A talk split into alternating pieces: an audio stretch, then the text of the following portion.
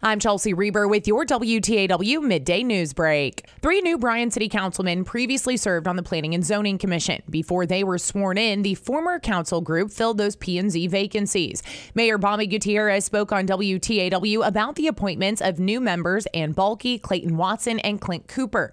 The council discussed the P&Z vacancies in private, which is allowed by state law. Gutierrez says you don't want to reject a nominee in public. Nobody wants to come out and be voted down. You want to make sure that we've gone through it and why this person is better than the other person because they're all good and we don't know if we're getting a good one or a bad one. The council also discussed in private and acted in public on appointments to Bryan's Board of Adjustments and Appeals, the Zoning Board of Adjustments, the Design Review Board, and the Civil Service Commission. For at least five years, Brazos County commissioners have been discussing whether to create a special court for veterans that could lead to the dismissal of criminal charges. At this week's meeting, commissioners voted against forming a committee by a 3 to 2 margin. That was followed by agreeing to hold a workshop. A woman who works for the Veterans Administration in Waco, who has helped establish veterans courts in other counties, Tiffany Love, brought up who should be at the table. Probation needs to be at the table. Your district attorney needs to be at the table. There needs to be a judge willing to oversee a veterans court at the table. Supporters of the Veterans Court told commissioners that the county's Veterans Service Officer is opposed to the proposal. The 22nd trip to the Brazos County Jail for a Bryan man in 22 years was the result of Bryan police responding to the report of four vehicles driving recklessly Tuesday night on Texas Avenue near Villa Maria.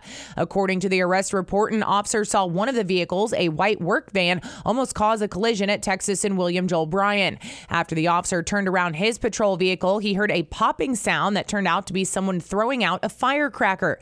The van eventually stopped at 16th and Bryan Avenue. The driver who failed sobriety test told the officer he had alcohol, marijuana, and Xanax in his system. That led to the arrest of 40 year old Michael Thomas Ayala for DWI. A BPD spokesman tells WTAW News that the three other vehicles seen driving recklessly got away. You're invited to the grand opening of Legends Event Center at Midtown Park this Saturday. General Manager Jamie Cox. It is state of the art nothing like that in the, in the state of Texas.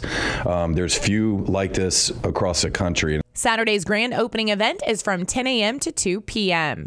For more news, go online to WTAW.com. I'm Chelsea Reber for 1620 945 WTAW. With LuckyLand Slots, you can get lucky just about anywhere. Dearly beloved, we are gathered here today to. Has anyone seen the bride and groom? Sorry, sorry, we're here. We were getting lucky in the limo and we lost track of time. No, Lucky Land Casino, with cash prizes that add up quicker than a guest registry. In that case, I pronounce you lucky. Play for free at LuckyLandSlots.com. Daily bonuses are waiting. No purchase necessary. Void where prohibited by law. 18 plus. Terms and conditions apply. See website for details.